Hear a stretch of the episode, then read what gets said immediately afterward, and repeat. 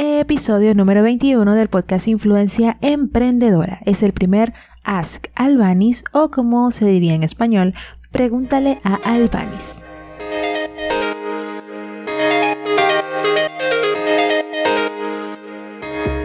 Te doy la bienvenida al podcast Influencia Emprendedora, un programa creado para ti que deseas iniciar la aventura de emprender con lo que te apasiona y cambiar tu estilo de vida. Yo soy Albanis y cada semana encontrarás un nuevo episodio con consejos y trucos sobre blogging, productividad y negocios online, de manera que puedas sentir motivación e inspiración para que puedas empezar a dar tus primeros pasos.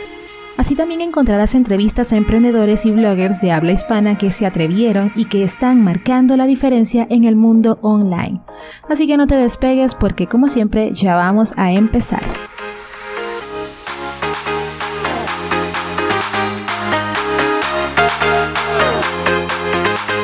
Hola, hola, ¿qué tal? Les doy la bienvenida a este nuevo episodio del podcast Influencia Emprendedora.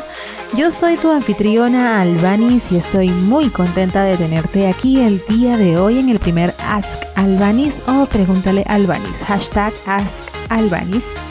Y la verdad es que estoy súper emocionada de responder la pregunta que tenemos el día de hoy. La pregunta es de Iliria. Pero antes de empezar, les quiero comentar es que por si no lo saben, estoy formando parte de un reto de Blog Every Day in April o bloguea cada día en abril. La idea general de este reto es publicar un video diariamente para que puedas aprender a perderle el miedo a la cámara y poder usar el video a favor de tu marca, a favor de tu presencia online y es muy importante en la actualidad porque, aunque no lo crean, el video es el número uno actualmente en el contenido multimedia que eh, más atrae a las personas en cualquier red social, especialmente si te vales de las redes sociales para poder atraer a la audiencia, pues es importante que utilices el video a tu favor. Por eso es que si quieres unirte a este reto, te recomiendo que vayas a albanishill.com barra agveda, veda con V de Venezuela. Y allí vas a poder encontrar más información al respecto o utiliza el hashtag en cualquiera de las redes sociales de tu preferencia agveda y así podrás formar parte de esta comunidad, de estas mujeres e incluso hombres que se están añadiendo día tras día a este reto online. Y para empezar el Ask Albanis del día de hoy, voy a leer la pregunta que me enviaron. Es ligeramente larga, pero es necesario que la lea completa para que puedan entender por completo la información. Dice por acá, hola Albanis, tengo una disyuntiva.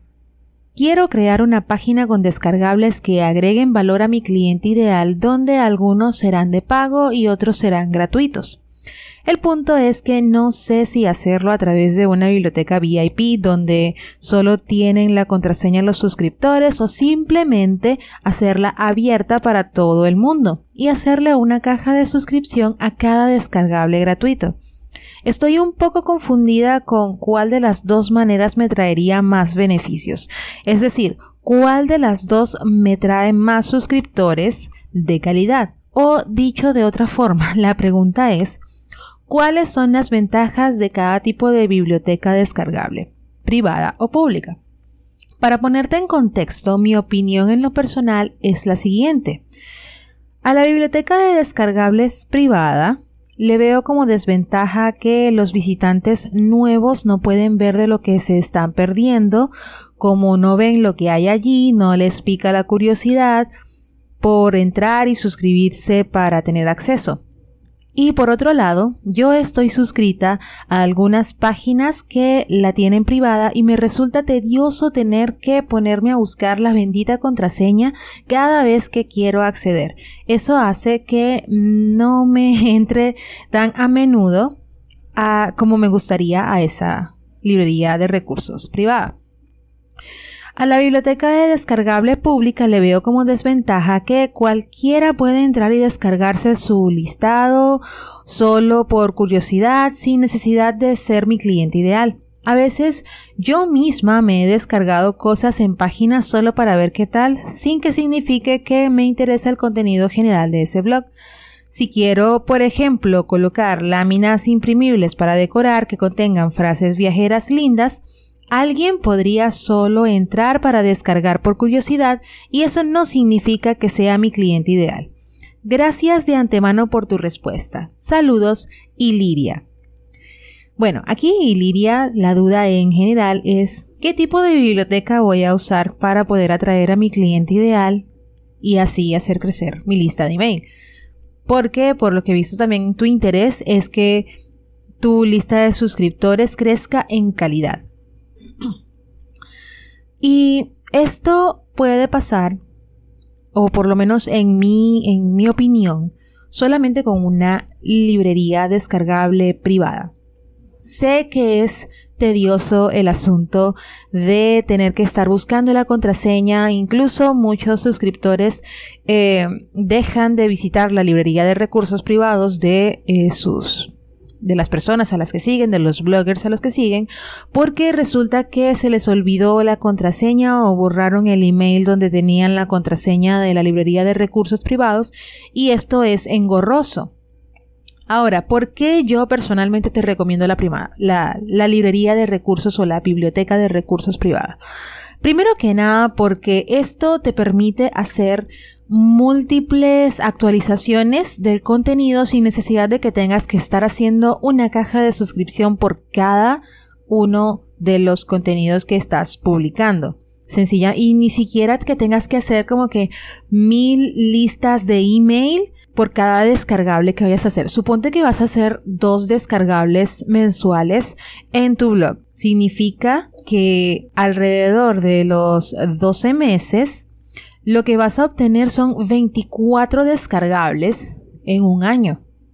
Esto significa que vas a hacer 24 cajas de suscripción distinta.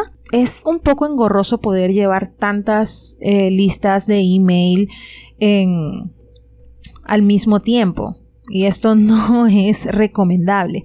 Por eso es que te recomiendo es que utilices la biblioteca de recursos privada porque te permite hacer múltiples actualizaciones de contenido sin necesidad de que tengas que estar eh, diciéndole a tus suscriptores a cada rato suscríbanse para que puedan descargar esto, suscríbanse para que puedan descargar aquello. Esa no es la idea. Ahora, para que no se sientan así como que rayos, la contraseña, ¿qué la hice? ¿Dónde está? ¿Cómo puedo descargar esto? Pues tienes dos opciones. Eh, una es que les des a ellos en cada email que les envíes, les des el link de descarga directo para que ni siquiera sea necesario que ingresen a la librería de recursos gratuitos. O dos, que en ese mismo email donde les estás diciendo, hey, hay una actualización de contenido, hay un nuevo descargable en la librería de recursos, solamente recuerda que debes colocar esta contraseña y la resaltas para que ellos puedan verla y así puedan ingresar a la librería de recursos sin necesidad de volverse un 8 buscando la contraseña. Otra cosa que dijiste que es interesante es el asunto de que los nuevos visitantes no pueden ver lo que se están perdiendo, pero es que no necesariamente no tienen que verlo. Por ejemplo, tú puedes crear una imagen en tu página de aterrizaje, la página principal donde estás llamando a las personas a que se suscriban a tu librería de recursos gratuitos, a tu biblioteca de descargables gratuitos, donde les muestras una imagen general de que mira, esto es lo que puedes encontrar. Ahora, si quieres descargarlos, suscríbete y obtén la contraseña. ¿Sí? Allí las personas van a poder estar viendo lo que tú les estás ofreciendo. Ahora, no todos van a llegar directamente al link de la librería de recursos o de la biblioteca de descargables eh, gratuitos. La mayoría de las personas van a llegar es a través de tu blog a través de las publicaciones que tú hagas. Allí en cada publicación es donde tienes que resaltar que tienes una biblioteca de recursos gratuitos que pueden formar parte solamente suscribiéndose, colocando su nombre y su email. ¿Ok? Entonces, esto depende de la manera en la que tú le des a conocer a tu audiencia qué es lo que tú tienes para ofrecerle. No dejes a su imaginación o a la buena de Dios qué es lo que ellos piensan que tienes tú para ofrecerles. Tú tienes que dejarles muy, muy claro en qué puedes ayudarles y qué es lo que les ofreces en tu blog, qué es lo que pueden conseguir en tu blog. Y esto lo tienes que resaltar incluso a través de tus redes sociales y todas estas cosas que utilizas para poder hacerte conocer en el mundo online. Así que yo personalmente te recomiendo es que utilices la librería de recursos privada. La librería de recursos pública no la recomiendo porque no necesariamente está dirigida a tu cliente ideal y la idea es que tu blog sirva como una herramienta para que puedas hacer crecer tu negocio, no para que todo el mundo venga y eh, sencillamente vea el contenido, descargue tu contenido y se vaya.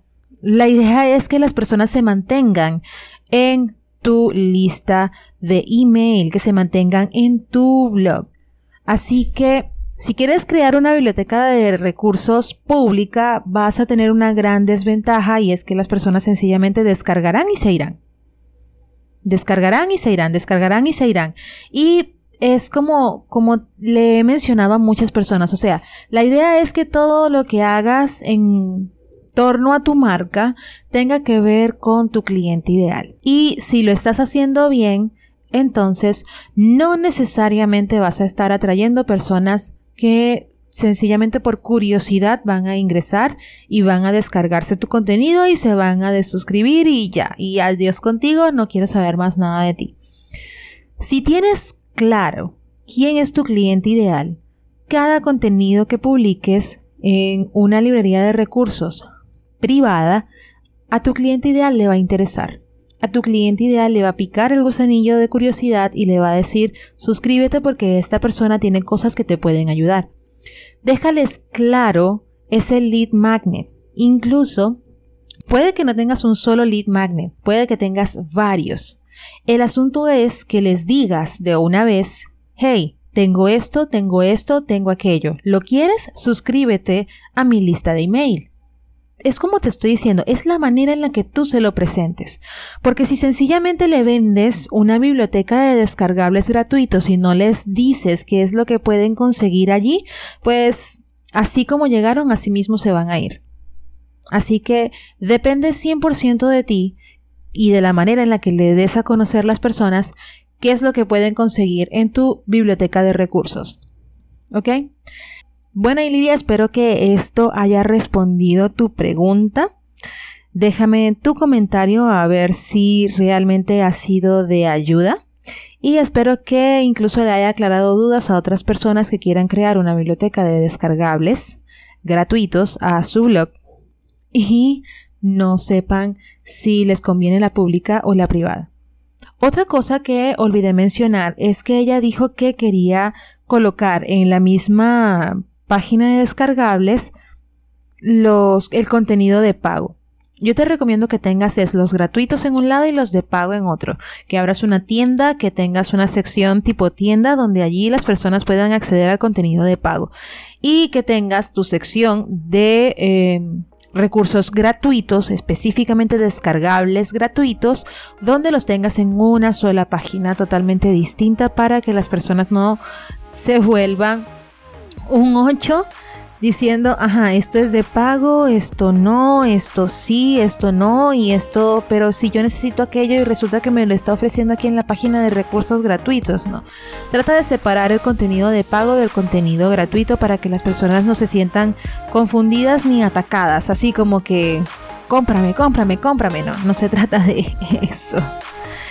Y bueno, esto ha sido todo por el día de hoy. Espero que este podcast sea de mucha ayuda para las personas que tienen curiosidad acerca del tema de la librería de recursos gratuitos. Si quieren más información acerca de lo que es cómo manejar la lista de email, les recomiendo que se vayan a las notas de este podcast donde van a encontrar links asociados a esta temática de cómo hacer crecer tu lista de email, algunas ideas para que puedas eh, hacer crecer tu lista de email más rápido, etcétera, etcétera, etcétera.